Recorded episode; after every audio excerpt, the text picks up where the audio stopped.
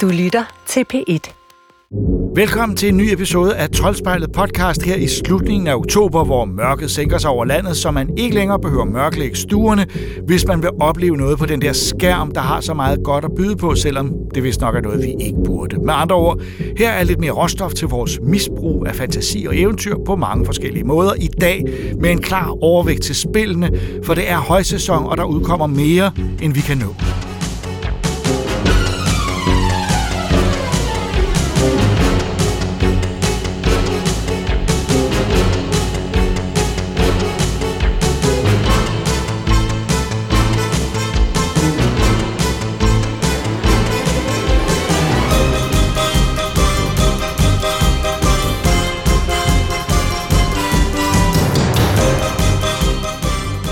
Da jeg var barn i 60'erne, samlede man på Matchbox-biler, små modelbiler i metal. Matchbox announces 10 cars America has been waiting for. We're looking for a family car that's sporty enough for me, yet practical for me. I need a car that's built the way I use it. Tough. Men de var jo engelske, og man havde godt hørt om nogen, der var lidt mere rå, de amerikanske Hot Wheels, som man ikke kunne få i Danmark dengang. Siden blev Hot Wheels globale, og samtidig basis for nogle endelig række computerspil, hvor det første kom i 1984. Det var ikke altid lige gode spil, men de findes stadig, og det nyeste har undertitlen Unleashed. Give me fuel, give me fire, give me that which I desire.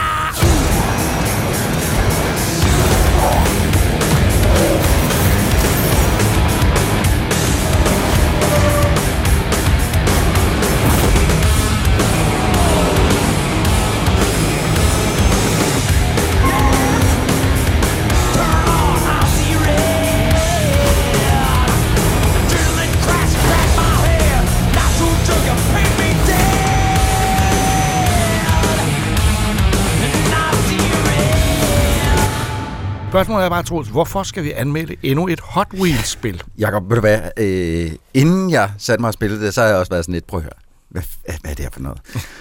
øh, hvorfor skal vi sidde og spille Hot Wheels nu? Og er jeg ikke ved at være lidt for gammel til at sidde og lege med Hot Wheels?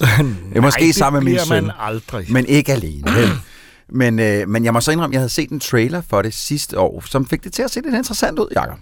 Fordi det er jo ofte, man... Trailer kan godt være interessant, men spillet kan stadig godt være noget lort. Men så fik jeg det ind imellem hænderne. Det er, det er jo en sandhed i Det- den grad, både ja. for alle mulige også spil og tv-serier Ja. og film. Men jeg fik det mellem hænderne, og øh, kan altså uden problemer sige, i hvert fald til at starte med, det er det bedste Hot Wheels-spil, der nogensinde er udgivet. Det er der ikke nogen tvivl om. Du har ikke prøvet dem alle siden Jeg har prøvet dem alle sammen. Men du har set rigtig mange, og man kan sige, Hot Wheels er jo øh, specielt derved, at det er legetøjsbiler, man kører i, og nu har jeg også set det over skulderen Ja. på dig, og det, de ligner stadigvæk legetøjsbiler. De er rigtige. Alting ligner, at man leger med dem i, på sine baner, de der plastikbaner, Ja. man har i sin, på sit værelse, Yes. og det ser, det ser fantastisk ud. Jeg tror, at de har simpelthen... Altså det, det er lavet i Unreal Engine 4, det her. Ikke? Og jeg tror, de har været inde og 3D-scanne alle bilerne med alle deres imperfections, så at sige. Ja, man kan se deres, der, hvor de bliver støbt, deres ja, hvor de sammen, og små øh, ting, der er gået, også ting, der er øh, sår eller Ja. ja. skader på dem og sådan Ja, noget. man kan lidt sammenligne deres overflader med den måde, som det ser ud i uh, The Lego Movie, uh, ja, hvor man ja, kan ja. se, de Lego, de har nogle, nogle Ja, ridser og sådan ja. Ikke? Sådan har de her biler også, og det er skide godt lavet. Ja. Så når man, når man sidder og kigger på sin... Der, der er selvfølgelig et, et, et menupunkt, der hedder Collection, hvor man går ind og se alle de biler, man har, man har optjent indtil nu. Ikke? Og nogle gange, så kan jeg bare sidde sådan og scrolle lidt igennem og sige, kæft, hvor er de fede. Hvor, Ja. hvor ser det godt ud, altså? Så der sidder du simpelthen og kigger på din samling. Kan du Ja. så få flere hen ad vejen, jo Ja, bedre ja. du bliver? Det er øh, ja, fordi man, man optjener stjerner øh, med at køre race, og de stjerner kan så bruges på sådan nogle øh, øh, lootbox-agtige ting. Nu siger jeg lootbox, fordi den måde, man åbner dem på, er lidt lootbox-agtig, men her, du skal ikke bruge penge øh, til at starte med. Lige her, der kan, du kan sådan set tjene en masse biler op ved at bare køre racer og tjene stjerner. Og så nogle biler tje- øh, skal, eller får du inde i spillet, fordi dem skal du bruge til at unlock visse andre ting. Så dem skal du have, ligesom, ikke? Men øh, øh, øh, jeg kan bare sidde og glo på dem i timevis, Jacob, fordi de Men, er så men flotte. når du nu holdt op med at sidde og glo på dem, ja. så skal vi lige se på, om der, der er der et spil, der fungerer. Nej, det er der. Jo, det er der selvfølgelig. øh, det er der, og, og det er meget, lad mig sige, det er meget øhm, banalt det hele i virkeligheden.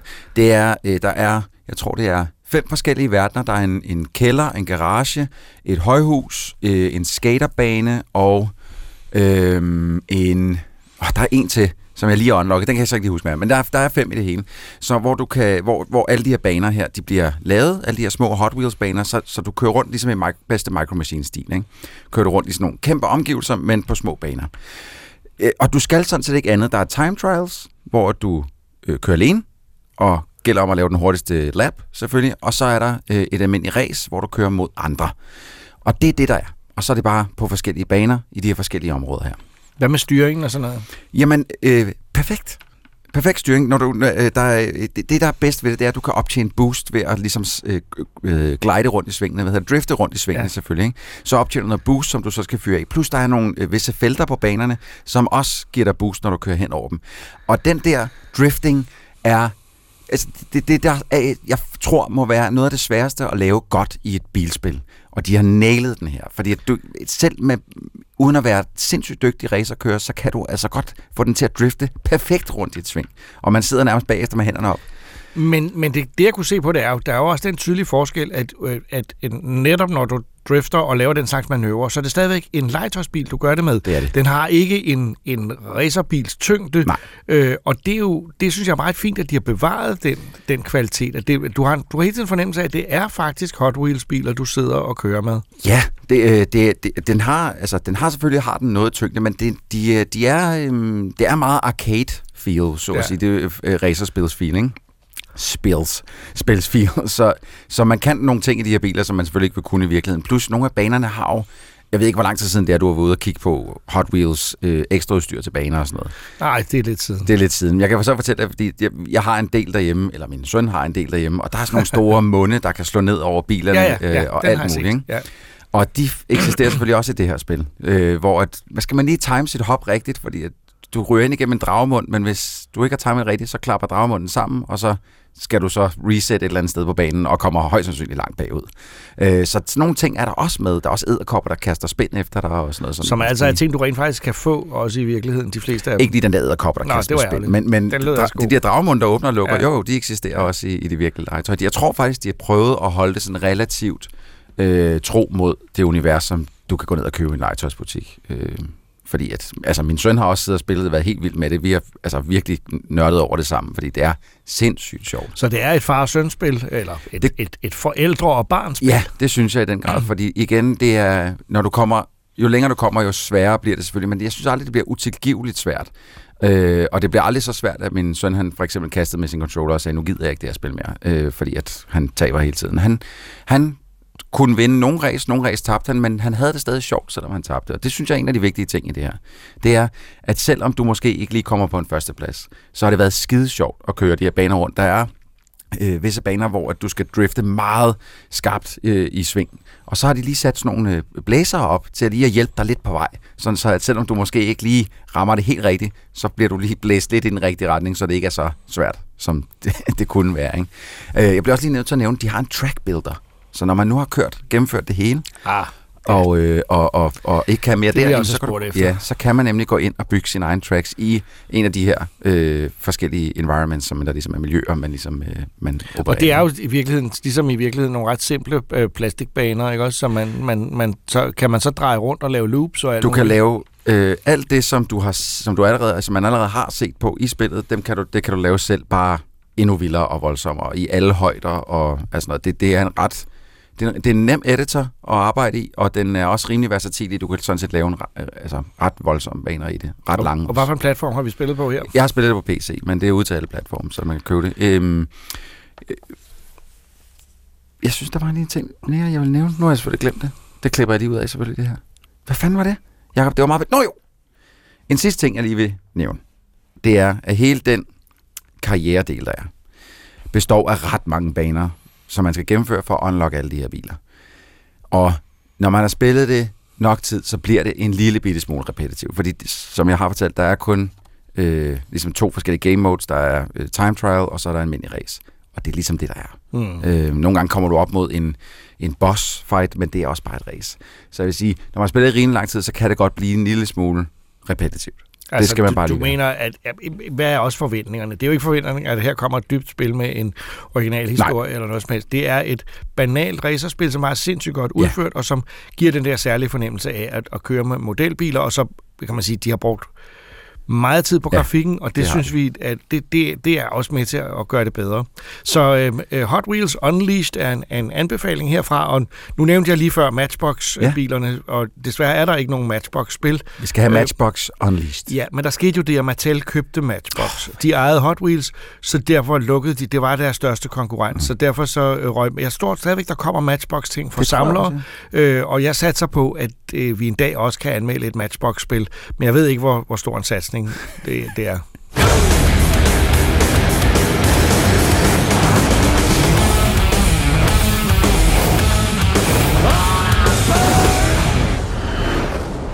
Da den oprindelige Halloween-film af John Carpenter havde premiere i Danmark, hed den Maskernes Nat. For kun de mest ihærdige fans af angelsaksisk kultur kendte begrebet Halloween, som også hed Allehelgens Aften, og ingen vidste helt, hvornår det egentlig var Halloween, så det var helt ok, at den også havde premiere i april måned. Men den vagte opsigt, og for mange blev den selvfølgelig en klassiker. Den blev også til en serie, og film nummer 12 er netop nået de danske biografer over 40 år efter etteren, og nu ved alle, hvad Halloween er, så det er altså ikke Maskernes Nat 12, Ida og Christoffer har set, men de har set den, og den øh, har fået øh, den smukke titel Halloween Kills.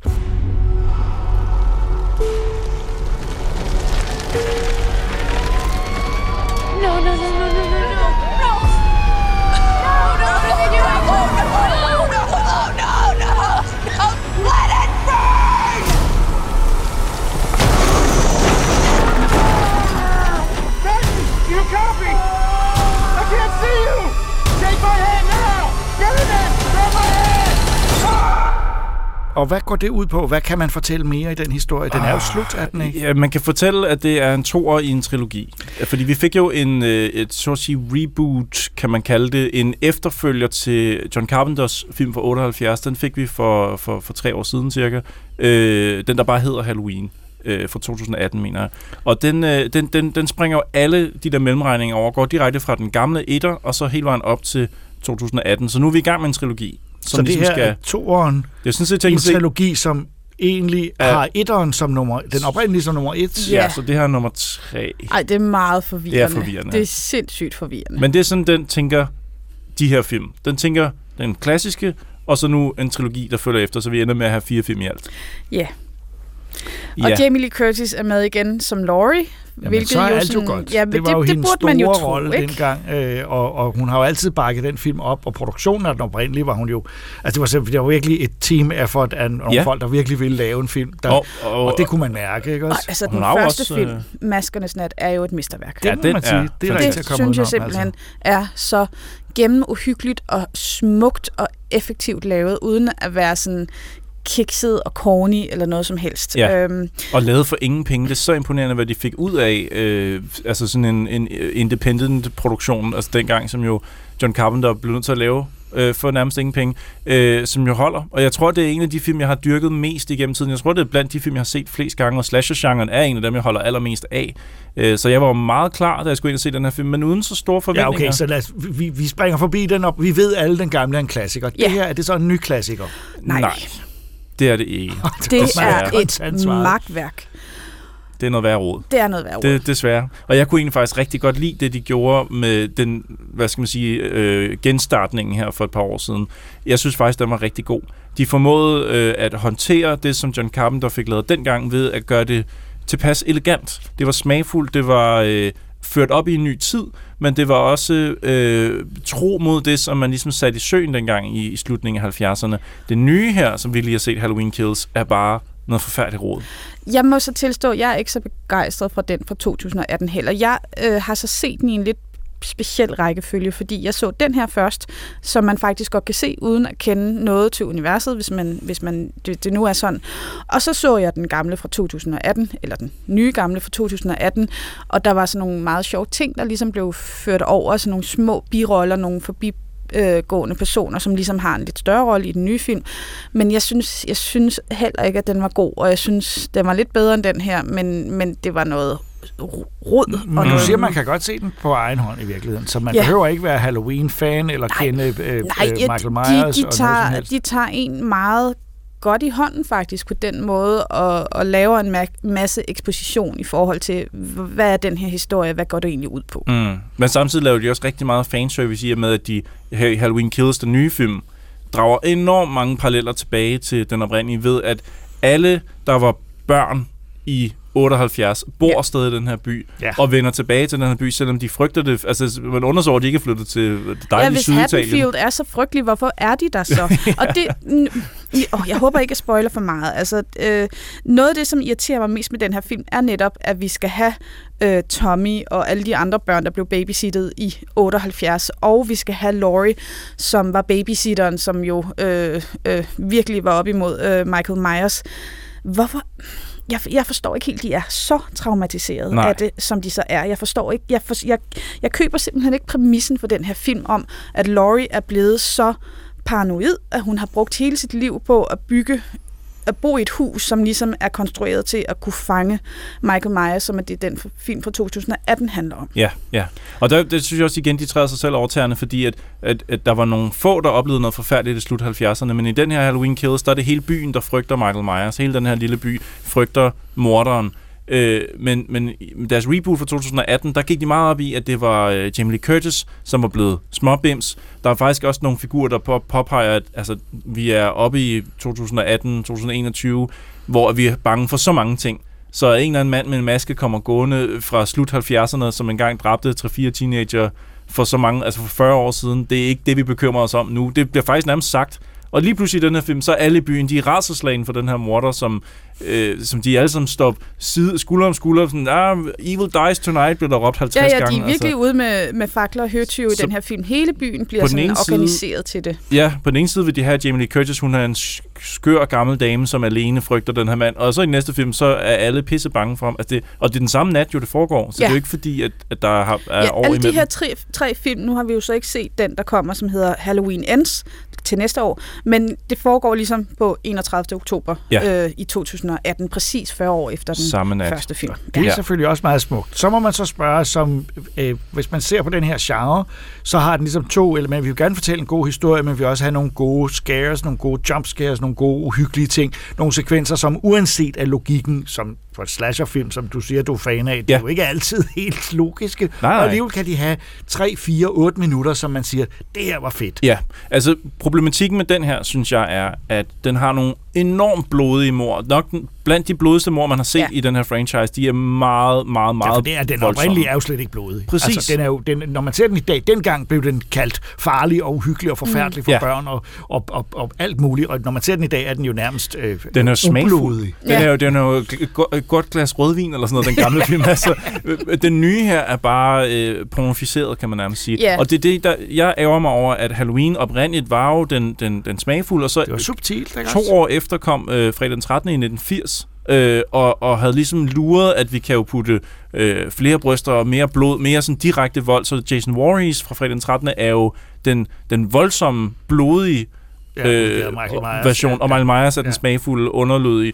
Og den her version er altså, jeg er ked af at sige det, det er fredag den 13. det her. Mm. Det har ikke så meget at gøre med Halloween. Og noget af det, der også er fedt ved Michael Myers i den originale film, at der ikke er noget overnaturligt i det, og det begynder der nærmest at være en følelse af, at Michael Myers øh, Ja. har nærmest superkræfter Og i forhold hul- til, hvad han er i stand til det, at det hul modstå. fald, det, har, det er jo faldet, faldet i det omkring, jeg mener omkring Halloween 6, der er noget med sådan en kult og nogle tegn, og han har fået, han har fået sådan en curse of Michael Myers og sådan noget. Det, det, det er et tidsspor. Det skal Mm. man ikke bevæge sig ud i. Det er noget rod. Og den, det er rigtigt, hvad du siger. Den begynder at læne sig lidt op ad det igen her. Det, jeg er ikke glad for det, desværre. nej. Men, men altså, drabene er jo voldsomme. Det er det, man går ind for at se, og de er vilde. Det er bare ærgerligt, at de dræber en masse mennesker, som man er fuldstændig ligeglad med. Mm. Aldrig Og- investeret og i nogen jeg- figurer, den her.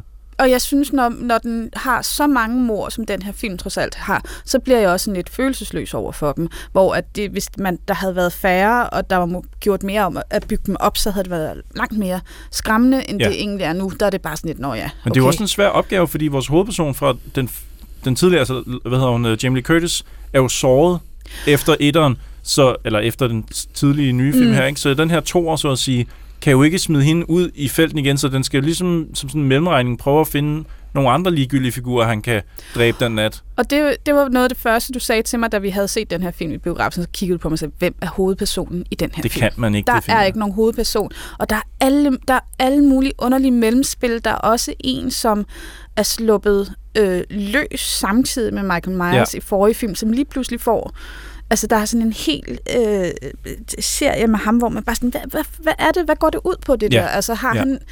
Ja, nej, men det, det er simpelthen... Men er det her i virkeligheden, nu hvor jeg lytter til at sige, jeg har kun set traileren og et enkelt klip, øh, så man bare sige, øh, øh, jeg synes, det var lidt appetitligt og lidt interessant. Øh, men, men måske er, er det her i virkeligheden bare et øh, surrealistisk misforstået mesterværk. Nej. Altså, det er i hvert fald noget med, at man prøver at gøre den her lille by til mere, øh, hvad skal man sige, hoved, den frygt, de har, er mere hovedpersonen, end en reel figur har faklen. Fordi den, den shuffler rundt imellem mange forskellige personer, som ikke rigtig får nogen grobund, andet end at byen er bange for den her morder. Så det er ligesom det, man, det er udgangspunktet. Jeg, Mm. Så skulle den have The Town That Dreaded Sundown. Det er der også en film, der hedder. Det er Ja, sådan- ja, faktisk en ret interessant film. er en Den, god den film. slutter jo åbent. ja. Der finder man aldrig ud af, hvor det er meget frustrerende. Nej, jeg synes, det, det er en god slasherfilm, Ja, ja, ja. ja. Øh, men det er jo lidt det, at det er sådan en titel, skulle den have haft. Ja. Øhm, Men, og der er også, jeg, jeg, jeg ved ikke, om jeg kan sige det uden at spoil for meget, men jeg synes bare faktisk ikke, at den, den lever op til sin egen... Den, det er ligesom, om den ikke kan huske selv, hvad der er sket i den sidste film, i forhold til, hvad Michael Myers mål er. Ja. Øh, hvilket generede mig utroligt. Altså, men det er også sådan, når man kender, når man holder et univers, så jeg blev også sådan, jeg sad og blev sådan, okay, 40 år siden, øh, øh, Laurie, hun var 17 i den første film, så hun er 57 nu. Hvordan i alverden har hun et barnbarn, der ja, er men 17 man skal ikke, år? Og man skal sådan, ikke tænke for meget okay, det er over. USA, de har alle sammen fået sådan nogle teenage Jo, Teenage det godt Brides og sådan noget. Ja. det kan er bare sådan, det er bare sådan nogle små ting, som, altså, som jeg, jeg lige pludselig bliver sådan irriteret men, over. Når, de men- nu, når de nu gør så stort et nummer ud af, at det skal være 40 år efter, Mm. så, så er det sådan noget, der bare Men jeg er ret sikker på, mig. jeg er ret sikker på, at Blumhouse, som har lavet den her, som egentlig har, har haft ret stor succes, Ja, og også det må man nogle sige. lavdepunkter, det, men det de er har, blevet det nye øh, horrorfirma. ja, de, øh, jeg er ret sikker på, at de havde annonceret, at de ville lave to film. De ville lave den der, øh, vi har set for noget tid siden, og så at det slutter. Så den her Kills, jeg er ret sikker på, at Blumhouse har lugtet penge, og så tænkt, er I sikre på, at den nat ikke kan være lidt længere, så vi kan få en midterfilm ind, og så er det det, vi har fået her. Jeg synes, Ah. man kan mærke det. Ja. Ja, det føles som sådan en... Og, og derfor, når jeg siger det, så mener jeg også, at jeg glæder mig faktisk til, at vi får slutningen. Jeg, fordi jeg godt kunne lide den første af deres nye her, så glæder jeg mig faktisk til at få en slutning. Og så tror jeg bare, at jeg vil skifte den her midte. Mhm. Mm-hmm. Glemme, at den eksisterer. Men det er helt klart, at det er ikke en anbefaling fra jeres side. Kan man mærke, bare et sidste spørgsmål, kan man mærke John Carpenter et eller andet sted i det her? Mm, Musikken, Ja, Ja, som øh, Ja. jeg så ikke synes faktisk var særlig god. Jeg er jo ellers ret stor fan af John Carpenters musik i det hele taget. Mhm. Øh, hans tema til, til Halloween er jo genialt. Men her er det sådan... Mm, det, der er lagt rigtig meget på, Mm. og det er, sådan, det er skruet lidt op for, for, for lag og for effekter og for sang og alt muligt. Ja. Så jeg synes, det blev nærmest enerverende. Ja, okay. Hvilket ofte, det er jo ellers ikke det, der er kendetegner John Carpenter. Det er sådan ret subtilt Ja. og, og stemningsskabende, og her blev det bare sådan mest ind i øregangene, så jeg sådan lidt, nå. Det, det, var, det var sådan en soundtrack, hvor jeg ikke synes, at det gjorde noget særligt væsen af sig i den forstand, at jeg gik derfra og havde fuldstændig glemt øh, soundtracket. Øh, det var bare fint nok, og det er jo ikke specielt positivt, kan man sige. Men man kan godt mærke kampen, der på den måde. Alt andet er efterhånden ved at være forsvundet og blevet til en fredag den 13. film. Altså, øh, forteksterne, det er den samme font fra filmen, den samme orange farve, og der er et pumpkin, et græskar, man ser. Øh, altså, så de prøver jo ligesom, at, men, åh, men så, Ja, men øh, jeg tror, at vi ja. er enige. Ja, vi er over os her. Øh, de tilføjer og også lige Ida. pludselig scener til den originale film, fordi vi lige pludselig skal have en ekstra karakter med, ja, det er som rigtigt. er ligegyldig. Ja, de, de laver faktisk ende. øh, de laver 1978 scener, som teknisk set er flotte. Altså, de har ramt mm. den, den samme belysning og, og håret og kostymerne. Det ligner meget, at man er tilbage i 1978, så de, de har fået, de har fået Donald Pleasence med igen, selvom han er jo død. Dr. Loomis dukker op Ja, med replikker, øh, og det formår de at lave meget godt med noget, noget effekt, noget ansigts... Øh, Donald Pleasence kan man altid se selv, efter han er død. Ja. Øh, så det, det skulle være den eneste anbefaling, men ellers Ja. ikke nogen herfra. Nej, øh, jeg nej. vil sige, jeg, I, I har også fået afskrækket mig. Jeg tror, Nå, jeg venter godt. med til, at jeg kan lege den på VHS på et tidspunkt snart.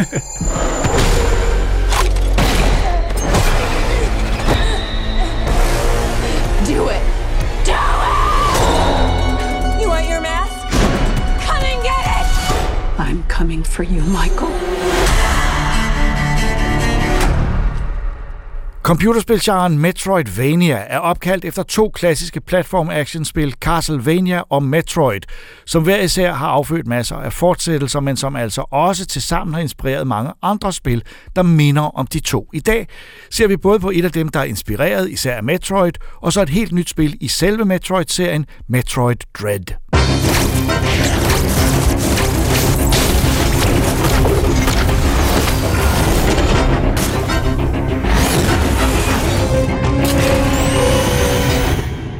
Og det er rigtigt, så Jakob lige har sagt. Vi skal snakke Metroid Dread, Christoffer. Men mm-hmm. først så... Jeg bliver simpelthen lige nødt til at shoehorne et andet spil ind, som også er Metroidvania, som hedder Fist. Ja. Forge in Shadow. Som du har spillet, Det har jeg spillet rigtig meget. og som jeg har Øh, luret på. Ja, du har bare luret lidt. Ja.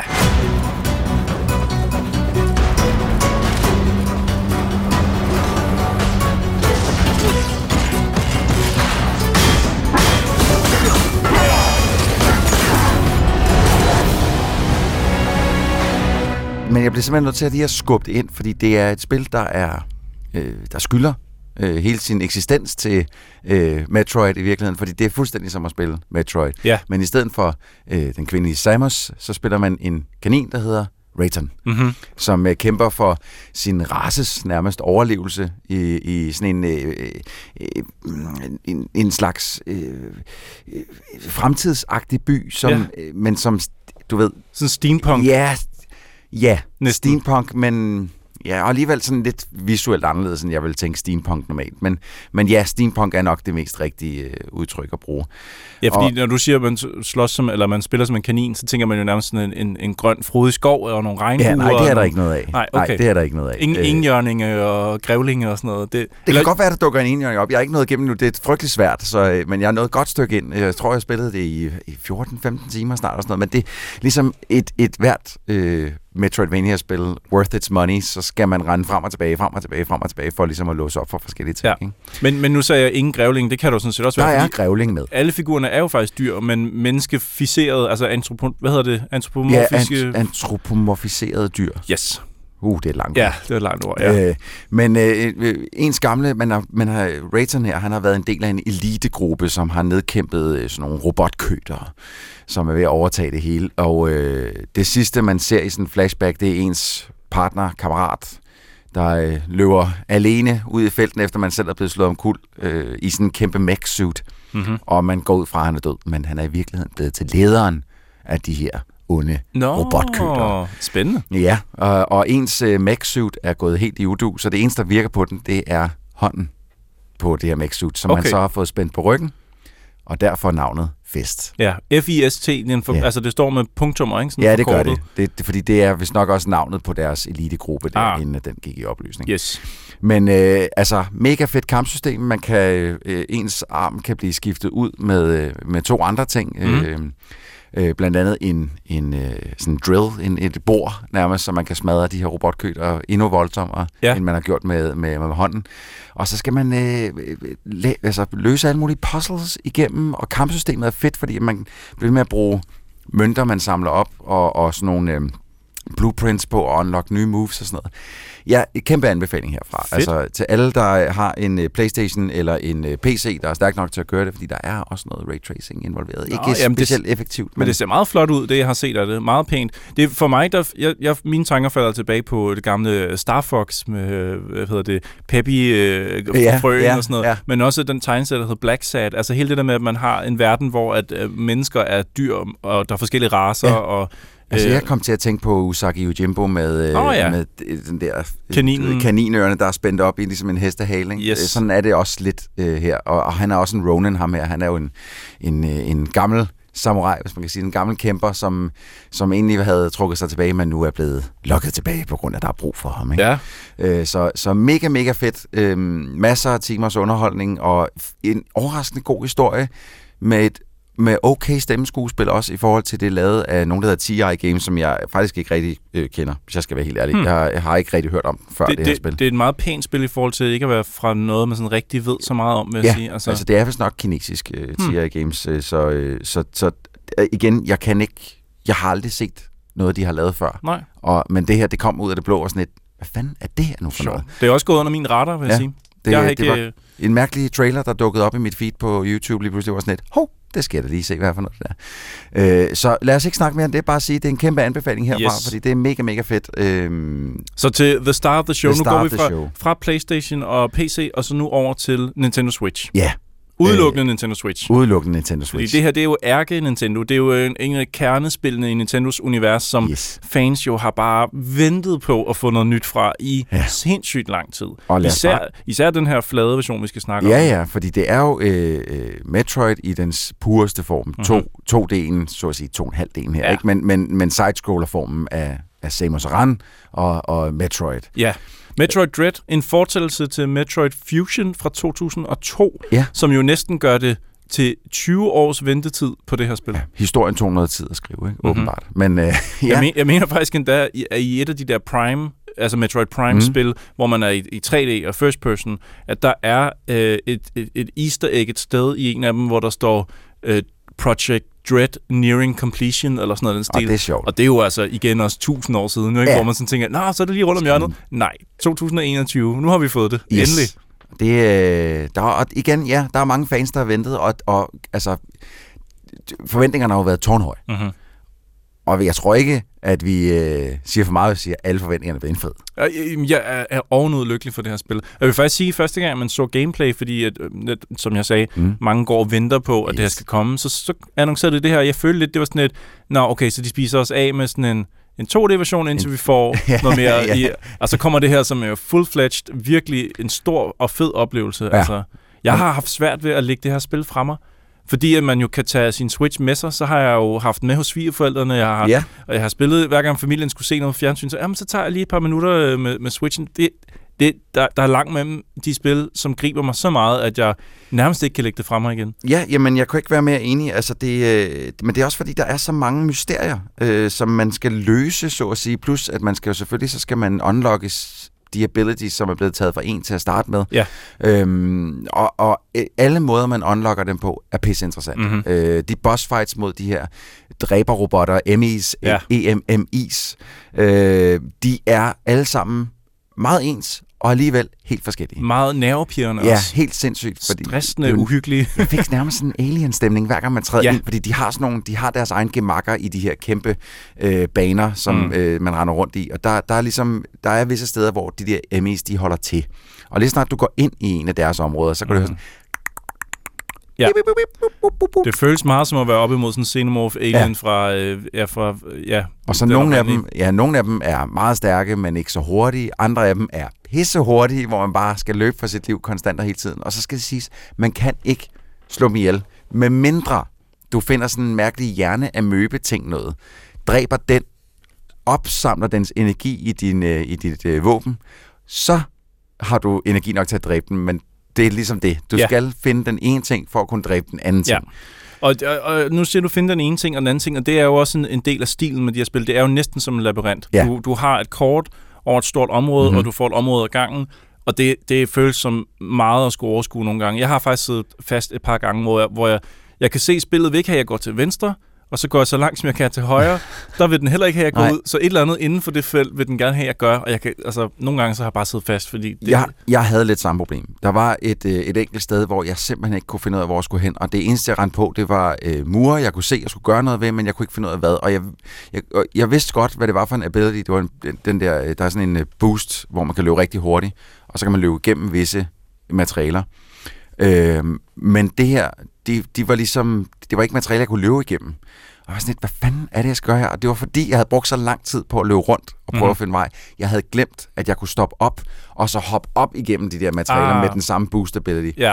Så jeg simpelthen glemt, at man kunne det. Men det er jo også det, der sker hen ad vejen, at du unlocker så mange abilities, ja. Og så mange knapper, der skal enten holdes inde på samme tid, eller du skal stå stille, eller så kan du kun gå langsomt, når du er usynlig. Og du, der er så mange ting, du skal vide, at du kan. Ja. hen ad vejen. Så når du står over for en, noget, du tænker, jamen, jeg kan ikke komme videre, så, så skal man huske sit arsenal. Så nogle yes. Gange, når man lægger spillet fra sig, og der går tre dage, så kommer man tilbage, så er man sådan en lille smule lost. Hvor var det, jeg skulle hen, og hvad er det, Lige hvad er det jeg kan? Og, Og, og nu har jeg jo lige fortalt, at jeg har, jeg har spillet rigtig meget Fest, samtidig med, at jeg har spillet Metroid Dread, og jeg har Ja. også spillet det nye Back for Blood, som vi også anmelder i den her podcast. Øh, så jeg har haft flere ting på tallerkenen, og ikke kun bruge al min tid på Metroid Dread. Så nogle gange så har jeg lige lagt den fra mig et par dage, Ja. og så taget det op igen, og så sådan lidt, åh, hvad fanden er det nu? Ja. Nå ja, det er sådan her, så man lige skulle, øh, man Jamen, skal altså holde tungen lige i munden. Jeg forstår, hvad du mener. Jeg, jeg øh, fik muligheden for at, at spille PlayStation 5 samtidig med, at jeg fik fat ja, i... du har fået PlayStation 5. Ja, samtidig med at det her spil kom ind ad døren samme dag. Så jeg har jo spillet Miles Morales, øh, yes. selvfølgelig, og så også Dread oven hinanden. Så det der med at komme tilbage til det her spil,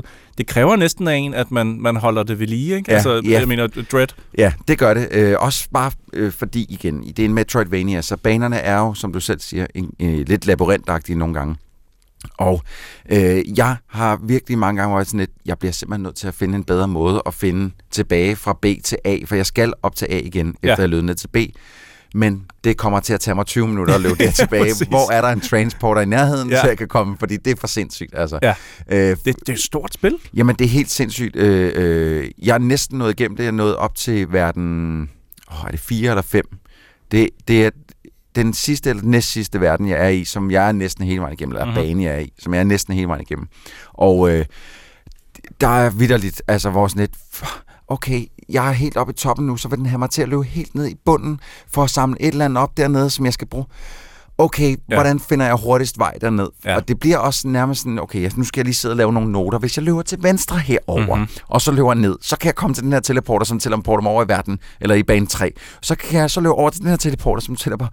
Ja. Ja. Det er virkelig, altså man skal godt nok holde tungen øh, lige ja. Ja. i munden nogle Og gange. man kan også mærke, at der er kælet for det her. Det er netop der. ikke bare et spil, som lige sådan, Nå, her, her har I noget, I kan lege lidt med, mens Nej. at vi bliver færdige med noget større. Det her er et stort og lækkert spil, og det er pænt for, Yes. for, en, for en Switch.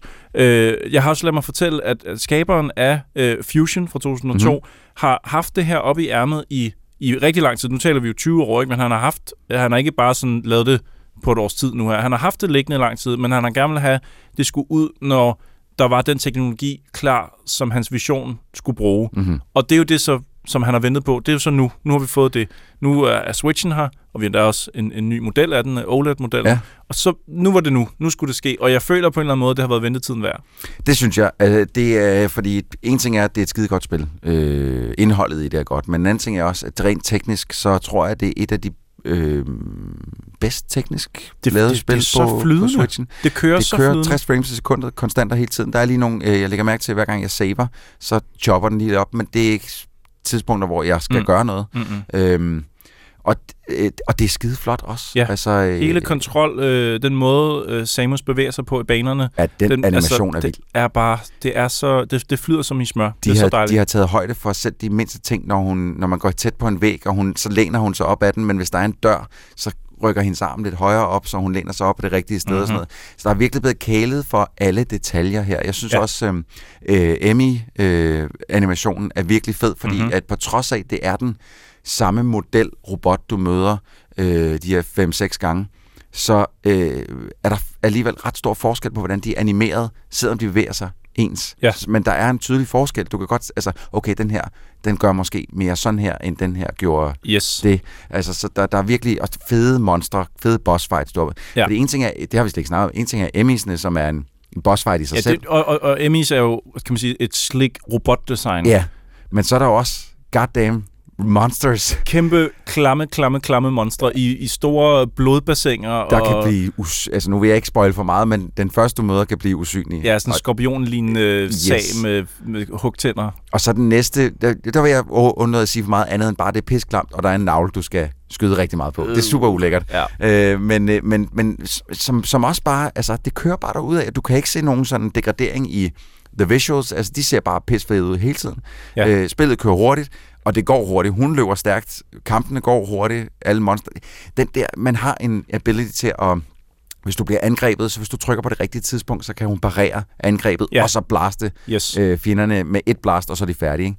Verdens fedeste ting med sådan en reversal, det kender man normalt kun fra fighterspil, Mhm. mm-hmm. at øh, du ligesom kan gribe fat i modstanderens angreb, og så smide dem i gulvet her. Yes. Her der kan du så gøre det med øh, alle angreb, men, men hvis du, du skal bare trykke på det rigtige tidspunkt, fuck. Ja. jeg har brugt, det, det tog mig et stykke tid at, at begynde at bruge den funktion, for sådan lidt, den har jeg ikke brug for. Men jo sværere fjenderne bliver, jo bedre bliver det. Der er sådan nogle Ja. kæmpe shotgun-øjne, som, som skyder... Ja, det er, det er nærmest som at blive skudt med en shotgun.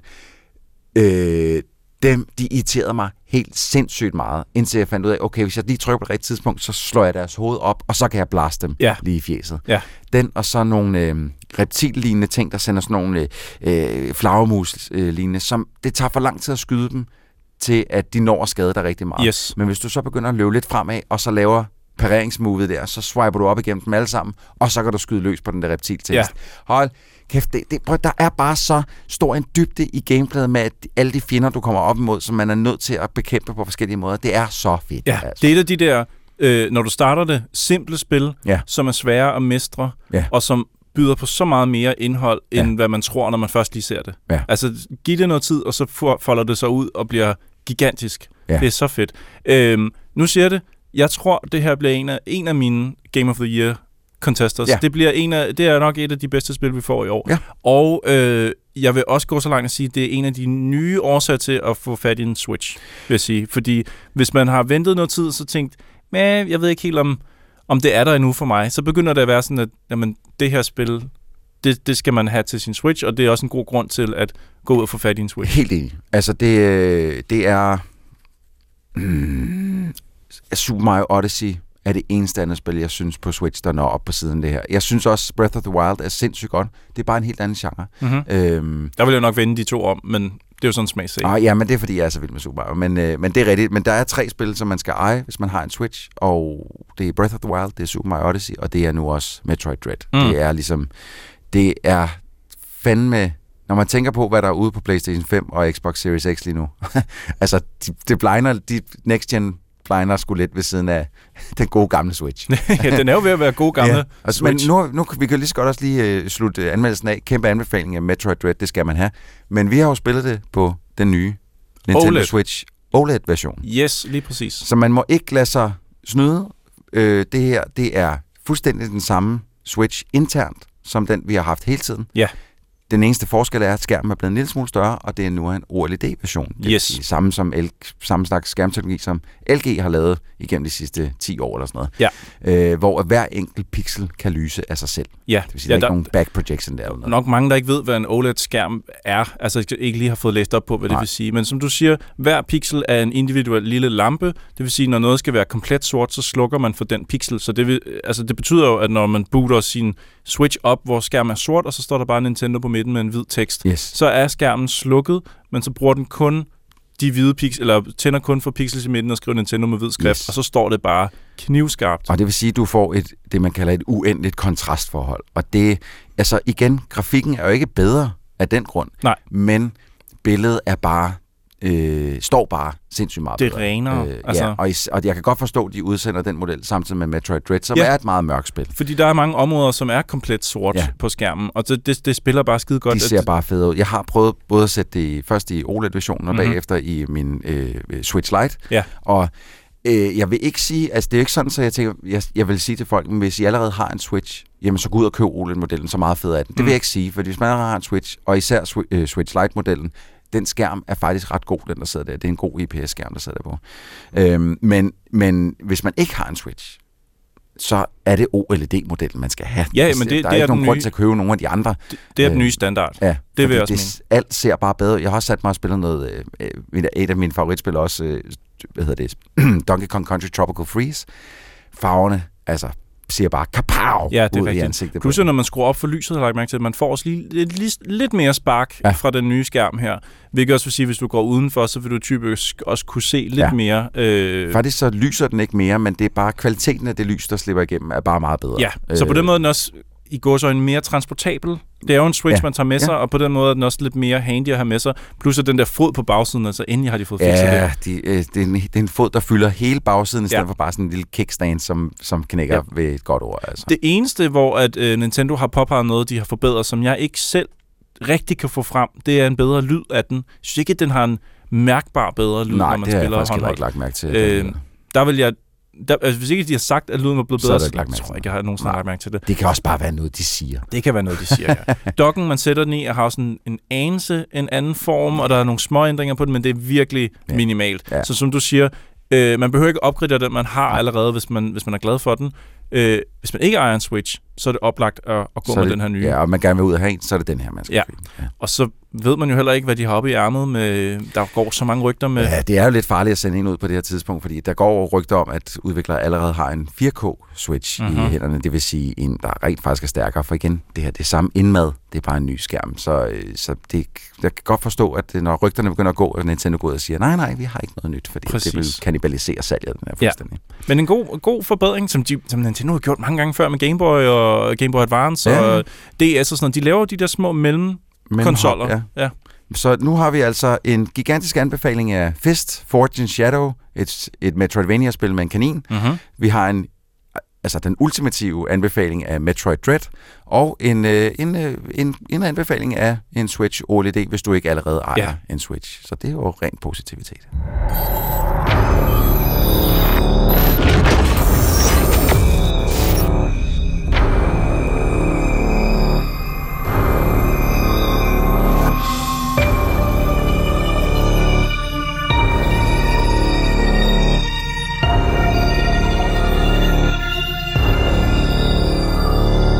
Detektivspil er en særlig genre for dem, der elsker at bruge de små grå hjerneceller til at finde lige den detalje, der kan afsløre morderen og afdække mysteriet. Regitze er troldspejlets krimi-ekspert, og hun har set på to nye spil i genren. Det ene med Ace Attorney, som jo er en original spilfigur. Det andet med selveste Hercule Poirot, Agatha Christies berømte belgiske detektiv. I fear you are making a mistake, madame. Hercule Poirot is a private detective. Ace Attorney er til Nintendo Switch, til PC og PS4, mens Poirot-spillet er ude på alle platforme. Og Regitze, øh, øh, er det to meget ens spil, eller er de meget forskellige? Fordi Ace Attorney er jo, altså, skal jo det samme som Hercule Poirot, eller hvad? Han er jo er i virkeligheden en advokat, han er jo ikke detektiv. Ja, og så er det jo så ikke ham, der er med, eller det er jo, det er jo bare en, øh, den hedder Phoenix Wright normalt, men han er jo ikke født endnu, for det her spil foregår faktisk øh, for 100 år siden, i slutningen af 1900-tallet, eller 1900. Da den, da den berømte Ace Attorney, som hedder Phoenix Wright, Ja, han ikke er født endnu. Han er ikke født endnu, nej. Så det er slet ikke et Ace Attorney-spil. Jo, det er jo bare en, øh, en tidligere Ace Attorney, der er med. ja. Og han er det samme, han er advokat og skal opklare mysterier. Nej, han er faktisk studerende, og han øh, bliver anklaget for et mor, som han ikke har begået selvfølgelig. Og så må han forsvare sig selv i retten, fordi hans gode ven, der er og studerer jura og er advokat, han øh, kan ikke komme til London og studere, hvis han øh, taber, ret, øh, taber sagen. Så han må forsvare sig selv. Okay, selve setup'et er vildt indviklet Ja, her. det er det. De, man er i Japan i starten, og der bliver talt meget om venskabet mellem øh, England og Japan. Vi er Aha. i den periode, hvor Japan åbner sig op mod Vesten og øh, godt vil lære øh, vestlige øh, ting. Ja. Øhm, så han skal på studietur til London for, for at undersøge, hvordan man praktiserer lov øh, og ret og jura i, øh, i England. Så der er en helt stor øh, historie under det, og så et grundlæggende plot, at han skal forsvare sig mod øh, øh, at være uskyldig anklaget Ja, for det er den første sag. Og så rejser man så til England på en båd, hvor der så sker et nyt mor. Øh, og så er man så i England, hvor der så sker flere mor. Men du lyder som om, at selvom det ikke er den rigtige, øh, altså den rigtige figur, men en, en tidligere, så lyder det som om, det følger alligevel øh, øh, stilen fra de foregående. Det gør det absolut, og han minder også meget om Phoenix Wright, ham den nye. Han hedder, øh, og jeg tør næsten ikke øh, udtale det, han hedder øh, Reino, Rajnuske, tror jeg, han hedder. man skal Rajnuske? sige. Ja. Sådan noget russisk Nej, nej, han er japaner. Nå, Rejnuske, Ja. okay, ja, okay, ja. Øhm, Men under omstændighed, hovedpersonen, kan vi kalde ham, Ja, øh, han, øh, han opererer på samme måde som, som øh, den senere helt. Ja, det gør han. Og så er der jo mange nye tiltag. Det, er, det, det, det her spil er faktisk fra 15. Øh, Det er bare først kommet nu her i vores del af verden. Øh, Og man får to spil, når man køber det. Man får både øh, øh, Chronicles, det hedder Chronicles, men man får det både Adventures, og så får du også øh, Resolve. Så du får to spil i en pakke, og der er ret meget spiltid i. Der er mange sager. Øhm, Af nye ting, så er der blandt andet en jury, man skal overbevise. Fordi det har det engelske retssystem, så der er seks personer, som du skal ligesom få overbevist om, at din klient er uskyldig. Så der er også hele det der lidt skuespilagtige, som, som, som det element, man har i retssager, hvor man på en eller anden måde skal følelsesmæssigt skal, skal overbevise dem, eller er det stadigvæk hårdkogte beviser, det handler om? Ja, men begge dele egentlig, men mest beviser selvfølgelig, for det er jo, det er jo sådan, retssagen fungerer. øh, og så er der en øh, frygtelig ny øh, person med. Ikke Sherlock Holmes, men Sherlock Holmes. Og det lyder sjovt. Det er ikke første gang, man der har bliver, hørt ham. der bliver jeg lidt træt, det må jeg indrømme. Han, man møder ham på båden til England, øh, og han er mest bare irriterende. han er, øh, han er ikke særlig dygtig, og han deducerer altid forkert. Så man skal, man skal finde ud af, hvad det er, han tager fejl med. Fordi han, Så han er et komisk indslag han er sådan et komisk indslag, som ikke er sjovt. som ikke er rigtig er sjovt, og heller ikke rigtig er dygtig. Øh, ej, han bliver lidt træt af. Så, så altså, det her er ikke et af de, dine yndlings Ace Attorney-spil. Jo, spillet er stadig rigtig, rigtig godt, og det er vildt flot, det ser godt ud. Der er enormt mange, der er altid så mange sjove personer med i de her spil. Øh, De har, rigt, de har virkelig karakter. Øh, De er meget forskellige. Øh, De siger nogle sjove ting. Det er enormt teksttungt. Det er alle Ace Attorney-spil. Man skal Ja. ja. virkelig kunne lide den her det form er ikke for spil. action på nogen måde. Det er ikke action, og det er heller ikke et adventure-spil. Det er heller ikke et puzzle-spil.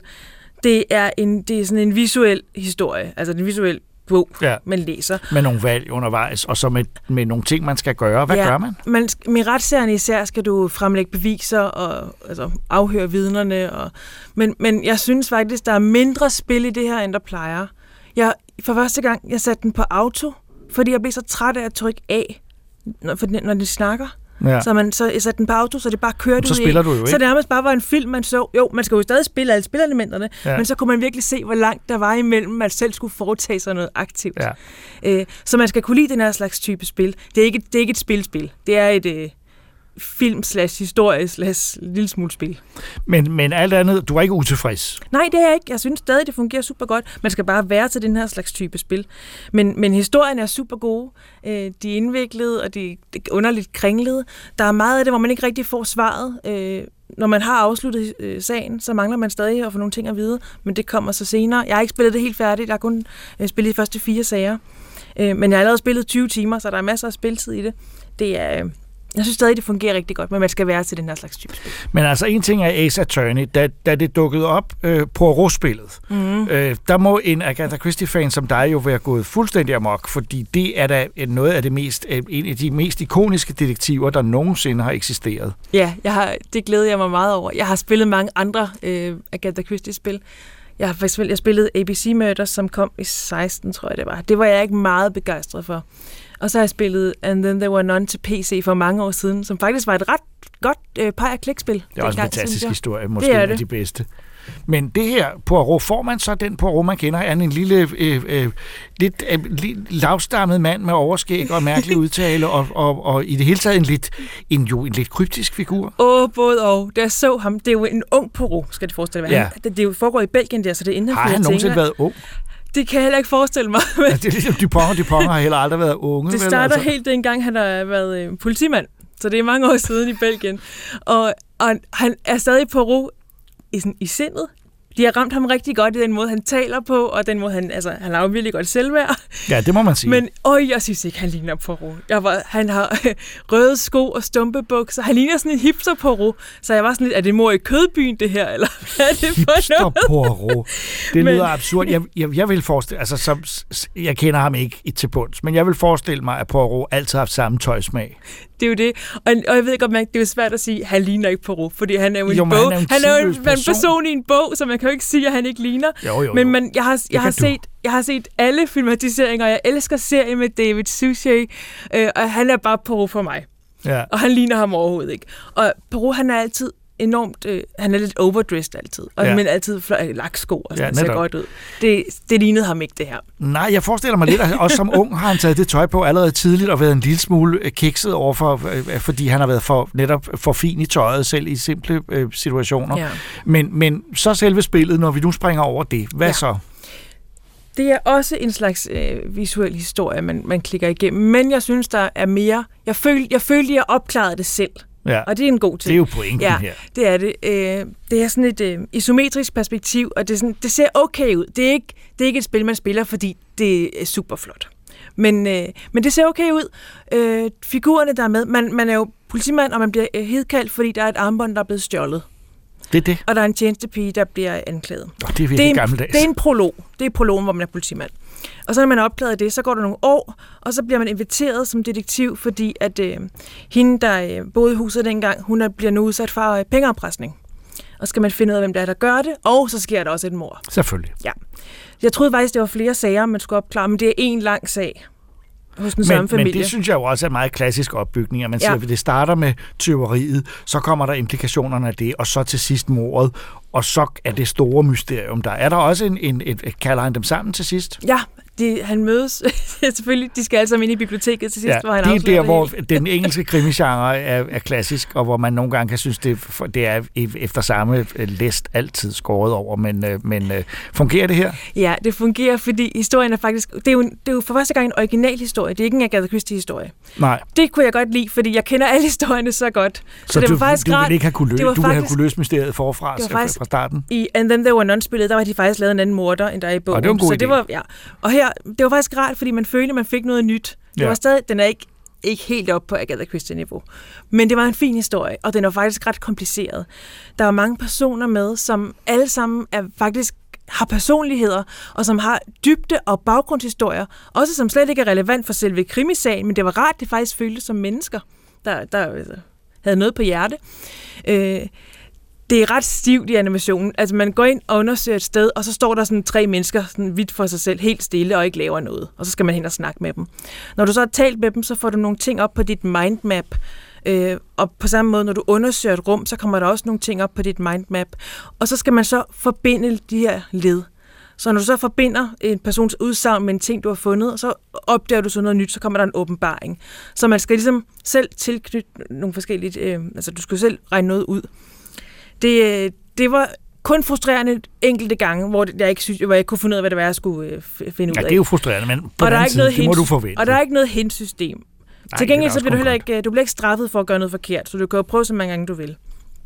Det fungerede faktisk ret godt, synes jeg. Og man øh, skred sig fremad i historien. Det, jeg synes, det var jeg faktisk ret Så du med. følte, selvom det ikke er helt på Agatha Christie-niveau, sådan, hvad, hvor er det, hvad er det, du mener med det? At det ikke simpelthen øh, det er ikke en, en godt nok konstrueret historie? Nej, jeg synes, man manglede det der overraskelsesmoment. Hvor jeg synes, det var sådan... Det var ikke, fordi det var åbenlyst, hvem der havde gjort det. Det var bare ikke så... Øh, man tænkte ikke, nå... Altså, det jeg ved ikke. Men var du ikke- havde, du havde det godt med det. Det havde jeg. Det var en fin krimi-historie. Ja. Øh, og de ramte på godt. Der er super godt stemmeskuespil. Det er helt øh, fulddobbet. Ja. Øh, gode stemmer. Og det eneste er, det er der på, at simpelthen bare ikke ligner sig selv. Han ligner ikke sig selv. Og så blev man lidt træt af, at han sagde det samme, hver gang man undersøgte et vindue, eller en plante, eller en globusbar. Ja, det eller, er- Og det er sådan lidt, ah, der kunne man godt lige have fundet på lidt forskellige ting. Og det vil jeg også sige, i 2021-spil, der, det, det var sådan noget, man kunne acceptere tilbage i 90'erne med Ja. detektivspil, at, at og spil i det hele taget, og der var visse replikker, der bare gik igen, som man så kunne more sig over mm. Og kunne i søvne. Men det vil jeg sige, der vil forvente, at, at der var, var en 50, 40, 50 Også fordi næsten alle rummene havde en pejs og en plante og et vindue og en globusbar. Ja. Og Så det, det var lidt træls til Ja. sidst. Men, Men altså, det hvis man er fan, som man siger, af de her spil, så er det begge to øh, anbefalesværdige. Ace Attorney med nogle forbehold i forhold til, øh, øh, hvad var det egentlig der, der var... Jamen, bare begge spil, der skal man, man skal vide, især med Ace Attorney, at det ikke så meget er et spil, som at du, du nyder en historie, eller, eller ser en, en, en anime nærmest. Ja, øh, hvor du selv kan være lidt med. Ja, hvor man selv kan være lidt med. Men mens med, med, Poirot-spillet var der lidt mere plot, lidt mere ja. følelsen af, at du rent faktisk opklarede mysteriet. Der er min eneste anke, at det, det er meget lineært, og du, du kan ikke gøre noget forkert, og du kan, ikke, du kan ikke komme videre, hvis ikke du har fundet alt det, du skal. S- øh, simpelthen, øh, hele dele af huset bliver låst af, hvis ikke du skal derhen lige nu. Så kan du slet ikke komme derhen. Så du kan ikke rigtig fare vild, eller du, du bliver sådan ført meget hen til, Ja. hvad skal du nu? Øh, og så, så det er ikke så... Øh, det er ikke så svært. Det er ikke et rigtigt adventure game eller pege klik spil Så altså begge detektivspil her, øh, OK fra, fra dig, Ja. ja. men, men ikke, ikke en melding om to, man absolut skal have fat i. Det er til særlige øh, typer, der gør, altså det er, sådan, det er lavet til mig. Det er lavet til Og Forhåbentlig andre end for mig jer, også. jer, der, jer, der, derude, der har det ligesom Regitze, så er det en anbefaling, og ellers er det en, øh, det kan man godt springe over i første omgang. Ja.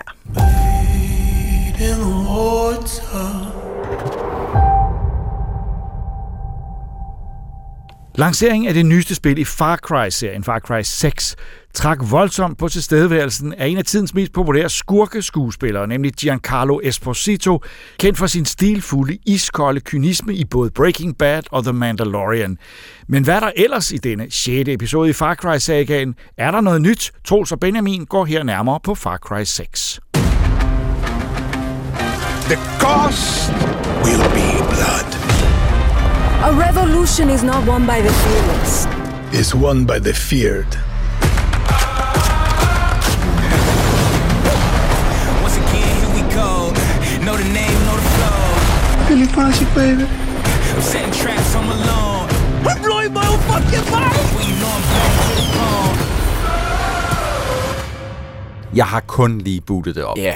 Yeah. Øh, og øh, jeg kan sige sådan, at her på redaktionen, der øh, bliver spurgt ud, er der nogen der tager sig af Far Cry 6? Og så sagde jeg, ikke mig. Ja. Yeah. Jeg er, øh, jeg er pænt træt af Ubisoft og deres øh, konstante kopiering af deres gamle gameplay-elementer. Ja. Yeah. Bare i nogle gange samme klæder, nogle gange lidt nyere klæder. Men, øh, men du hoppede på vognen og sagde, jeg vil gerne spille Far Cry Ja, 6. fordi øhm, det, der mest interesserede mig, det var jo, at, øh, at skurken øh, Anton Castillo, Ja. som er den her diktator for øen, det hele foregår på, som er baseret på Cuba og sådan noget, Mhm. blev spillet af ham, der spillede Gus fra Breaking Giancarlo Bad. Esposito. Ja, sådan noget. Giancarlo Esposito. Ham, der spillede Gus fra Breaking Bad. Ja. Øh, og det var det, som det sådan lidt interesserede mig. Øhm, men der Så er du tænkte, han kunne være den nye yeah. Vars fra Far Cry 3? Nå, nå, for fordi jeg, jeg synes, at, at, at alle... Nu har jeg ikke spillet New Dawn eller Primal, men ellers så synes jeg, at alle Far Cry-spillene øh, efter 3 har haft nogle gode skurke. Mhm. Mm-hmm. Øhm, Pagan Men i 4, Ja. virkelig god. Troy Baker, øh, ja, til ham. det er det. Øhm, og, og jeg synes også, at Joseph Seed i Far Cry 5 var ikke lige så god, men, men også... Mm. Han, han havde den der karisma mm. Og den der lidt uhyggelige stemning over Ja. sig, ikke? Og, der, øh, øhm, og, det, og, og det er slet ikke fordi, at Far Cry 6 heller ikke har det her. Øh, fordi Giancarlo spiller sygt godt, og det er... Altså, altså den har, han har den der Far Cry-skurk Ja. stemning over sig. Øh, og det er godt, og han har også en søn, som han... Øh, som egentlig også er en meget vigtig figur i spillet, som han ligesom... Han prøver at vise ham, hvordan at han skal være øhm, el presidente en dag i fremtiden, ikke? Ja. Hvor at han ja, vis, og han er den her, jeg tror han er 12 år, hans Ja. søn, ikke? Og så viser han, at han skal skyde folk og Ja. se folk blive tortureret og alt muligt, ikke? For Han er kommet at i, lære i en lære. Ja, ja. ja. Øh, og han har den her moralske dilemma med det, at han synes ikke, det er rigtigt, men det er jo hans far, og Ja, ja, ja. så videre, så videre. Øhm, men, men sagen er, at, at når man så egentlig spiller spillet, så ender man med at blive sådan lidt ligeglad med plottet, føler jeg. Men er det ikke også... Altså, Fordi at, at det er det samme gameplay siden Far Cry 3. Det er vel bare, øh, nu skal du her Ja. fra A til B, og så skal du klare en mission, og så skal du videre fra B til C, og så skal du klare en Ja. mission. Og, Og, øh, og, og, og, og når du ikke laver det, så render du rundt på mappet og gør, at de røde prikker bliver blå. ja, men, ja, men, on, øh, men, Ja. øh, men øh, øh, hvad, hvad fanden er de hedder, de der territorier, ligesom, Ja, men, ja, som, man, øh, som man, man, man med. tager, øh, hvad hedder det, man, man tager baser fra, Ja. ja. fra fjenden, og man tager deres øh, øh, roadblocks, og hvad hedder det? Så basalt set alt det samme, som du gjorde i Far Cry 3 fra virkelig, 2012. virkelig. De har prøvet at få det til at virke lidt anderledes, Mm. men Ja, ja, det er det samme. Igen, jeg har jo, ikke, jeg har jo vidderligt øh, altså, spillet det en time eller sådan noget, men, Ja. men, øh, men jeg har se- set meget på nettet om det, fordi at, jeg, altså, alt ved den setting, vi er i, Ja. og, og der er mange ting, og, og jeg kunne også godt lide øh, gunplayet i Far Cry 5, så jeg var sådan lidt, Ja. okay, måske, måske kan det trække mig ind, hvor det, det rammer Øhm, heller ikke jamen, rigtigt. Altså, jeg vil sige, gunplayet er faktisk øh, rimelig godt Mm. i det her. Øh, der, der er nogle nye ting til ligesom at spice combat lidt op. Det, det er ikke sådan, at det er helt anderledes, men øhm, for eksempel så er der det, der hedder Supremos, Ja. som ligesom er øh, man kan beskrive det som en ultimate ability, Ja. som man kan have. er det, det kan man, rocket backpack? Ja, ja, noget? for eksempel. Ja. Det er den første, man får. Man kan unlock nogle andre, som der sender et...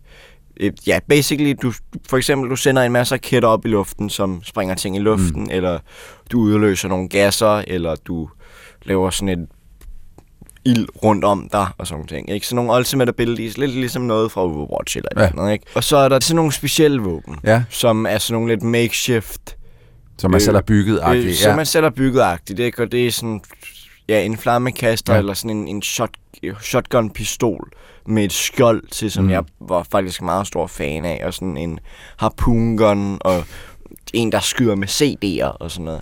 Og det er sådan... Okay. Øh, ja, og, og sagen er, at, at de, de er meget seje Mm. alle sammen, men, men de føles sådan lidt svage, synes jeg Ja. faktisk. Så på Øhm, trods af, at... Ja, fordi der kunne man godt... Okay, den her, der man, den har man selv Ja. bygget, så den burde jo være total OP og bare øh, smadre alt og alt. Jamen, ja, det, det er jo sådan nogle, altså det er sådan nogle, hvor man for at få dem, skal man øh, tage sådan noget depleted uranium.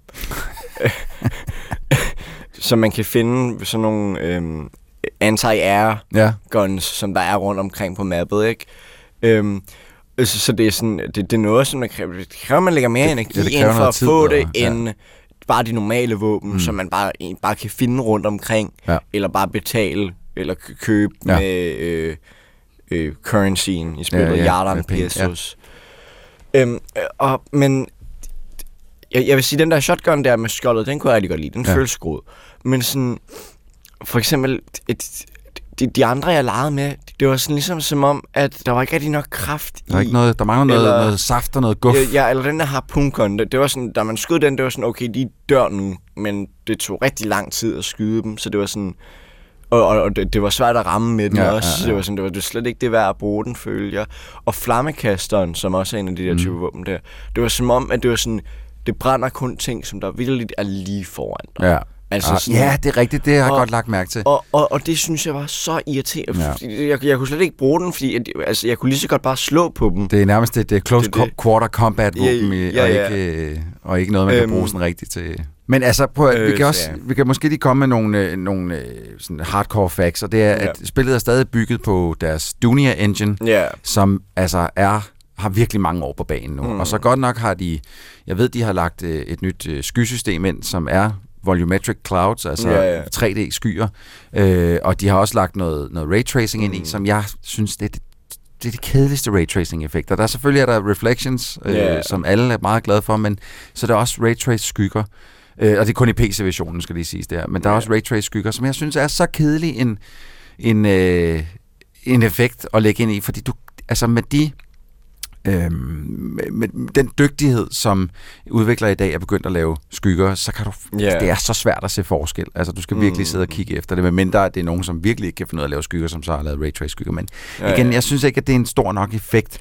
Øh, og så synes jeg også, at det er lidt ærgerligt, når man vi er på Cuba, hvor folk Eller- snakker eller spansk. vi- vi ja, er på Cuba lookalike. Ja, Ja. Cuba lookalike. Vi er i et spansk, spansk talende land. Mm. At de så ikke har, at Ubisoft ikke har været øh, har haft store nok øh, testikler til ligesom at sige, okay, jamen så snakker alle spansk, i stedet for, at vi får en masse skuespillere ind, som øh, tydeligvis er spansktalende, men, Ja, ja. men snakker engelsk med spansk dialekt. det synes jeg også er Øh, og irriterende. kommer med... Øhm, ja. Øh, det, det, det kan selvfølgelig være rigtigt, det har jeg ikke lige tænkt så Det er, meget det, over. jamen, det er lidt det samme som med Metro, ikke? Øh, spillene, hvor at, Øh, bare snak nu bare ja. russisk, i stedet for det der I would like you to come over here. altså det bliver sådan lidt for, øh, Øh, ja. for stereotyp på en eller anden måde, og sådan har jeg det egentlig også Mm. her, øh, at jeg, jeg vil gerne høre dem snakke spansk, og få den der, altså jeg har ikke noget mod at sidde og læse de undertekster, for Ja, ja, ja. øh, men, ja. men jeg ved ikke, om de er bange for, amerikanerne Jamen, ikke Jamen, sidde jeg, jeg, jeg, tror, jeg tror, det er på grund af amerikanerne, Ja, faktisk. det kan godt være. Som, øh, som ikke kan lide, at de skal læse undertekst. ja, sådan er det også, når de er biografen. Et problem, som jeg havde med Far Cry 5, det var, at det lagde op til ligesom at, at vi sige et eller andet om, Mhm. mm-hmm. om religion eller om Ja, det gør det amerikansk politik. Og det gør det slet Nej, ikke. det gør det ikke. det lader som om, at det gør det, Ja. men det gør det ikke. Nej. Og det er præcis samme her. Det er det samme her. Det er det samme her. Det man har det som om, at det vil sige et eller andet om Cuba og, og situationen der, og hvad fanden. Men i sidste ende, så Vil det bare gerne dræbe nogle soldater. Jamen, det er det. Ja. Ja. Og, og det er sådan, og, og, og, ja, og det er fordi, jeg tror, det er fordi Far Cry har den her identitetskris. Mhm. Mm-hmm. At på den ene side vil den gerne fortælle nogle lidt mere seriøse historier, men det vil også bare være den her sjove sand, sandkasse, hvor man skaber kaos og Ja. ja. springer ting i luften. Men Yada, det har vi jo allerede med Just Cause. Ja, Hvorfor, i- hvorfor i- går de ikke ind og siger, okay, nu Ja. laver vi det? Øh, fordi at, at, at sagen er, at, at i det her spil, er der et cockfighting minigame. Åh oh, nej. Øhm, og, og, og det bliver fuldstændig fremstillet som, som altså sådan, det er Mortal Kombat, men med haner. Okay. Og det, det er egentlig en ret sjov Skal man ret selv- sjov skal man selv styre kyllingen? Ja, ja, ja. ja. Oh, og det, det, det er egentlig ret sjovt, men, men, men det bliver det bliver slet ikke det bliver fremstillet som sådan en det, at at am, det, det er det er bare hanekamp. Det er bare Ja, ja, sådan en sjov ting, ikke? Øh, og, og jeg ved godt, det er teknisk set lovligt i Cuba og alt det der, men men hvis spillet vil fortælle en seriøs historie, så bliver det også nødt til at tage ting i Cuba seriøst. Ja. Og sådan noget som hanekamp er noget, som jeg tror, man bliver nødt til at tage seriøst. Ikke? Altså sådan... Ja, jeg, jeg ved ikke, jeg ved ikke, altså fordi det er jo, det er jo sjovt, når man ser på deres, Ja. øh, på deres øh, Assassin's Creed-spil, der har Mm. vi jo nogle, øh, nogle udviklerhold der, som jeg synes tager historier sindssygt seriøst Ja. omkring, hvor præcist alting skal være. Mm. Og, og jeg, hvis man, jeg synes især, at vi så det ved øh, Origins, øhm, Ja. ja, Origins, som var, altså, øh, gik virkelig meget op i, i, at de historier, der blev fortalt, mm. på en eller anden måde kunne operere inden for, hvad der var sket i virkeligheden. Ja. Øh, og det gør de ikke med Far Cry overhovedet. Og det skal Far Cry måske heller ikke være. Jeg Ja. kunne bare godt tænke mig, at Ubisoft fik nogle større sten, og ligesom sagde, okay, nu går vi hele vejen den her gang. Det er det. At når de laver et spil, som foregår i et andet land end Mm. USA, Ja. øh, generelt ikke et ekstra engelsktalende land, at vi så også får det på det sprog, det er. Mm. Fordi de sælger et, at det bliver mærkeligt stereotyp for mig. altså, det, det mærkelige var, at ved Far Cry Primal, Ja, der så, havde de jo så, så, sprog. så, så talte alle jo det der mærkelige stenaldersprog. de havde jo, de havde jo ikke et, et som sprog ingen forstår. Ja. Og, Øhm, og det var en kæmpe succes for dem. Ja, ja. Altså, jeg spillede ikke Far Cry Primal, faktisk. Nej, jeg, jeg spillede det i tre timer, og så blev jeg enig med mig selv om, det her, det er jeg simpelthen ikke givet til. Jeg synes, det var virkelig, virkelig dårligt. Men jeg kender Ja. mange mennesker, som synes, det er mega godt. Mm. Øh, men det, men der, der tog de jo godt at sige, okay, men de, Ja. her, de har ikke noget sprog, fordi det ville være mærkeligt, hvis de havde. Så, ja. Nej, så det er en, øh, det er en lidt en lunken modtagelse herfra, både fra øh, Benjamin Ja. og jeg. Benjamin, han er klart den, der ved mest om det. Han har spillet det mest, og han Mm. siger, at det for nye, nytilkommere, nogen, der aldrig har spillet Far Cry før, der øh, Ja. er, er det en anbefaling til folk, som allerede har spillet et eller to, måske alle Far Cry-spil. Ja. Der kan man godt springe den her over. I won't die in this town. Hermed sluttede Troldspejlet podcast for denne gang. Næste episode kommer om to uger. I studiet var jeg, Jakob Stelmann, Ida Rud, Christoffer Andersen, Regitze Heiberg, Benjamin Stelmann og Troels Møller, der også klippede podcasten. Tak fordi I lyttede med.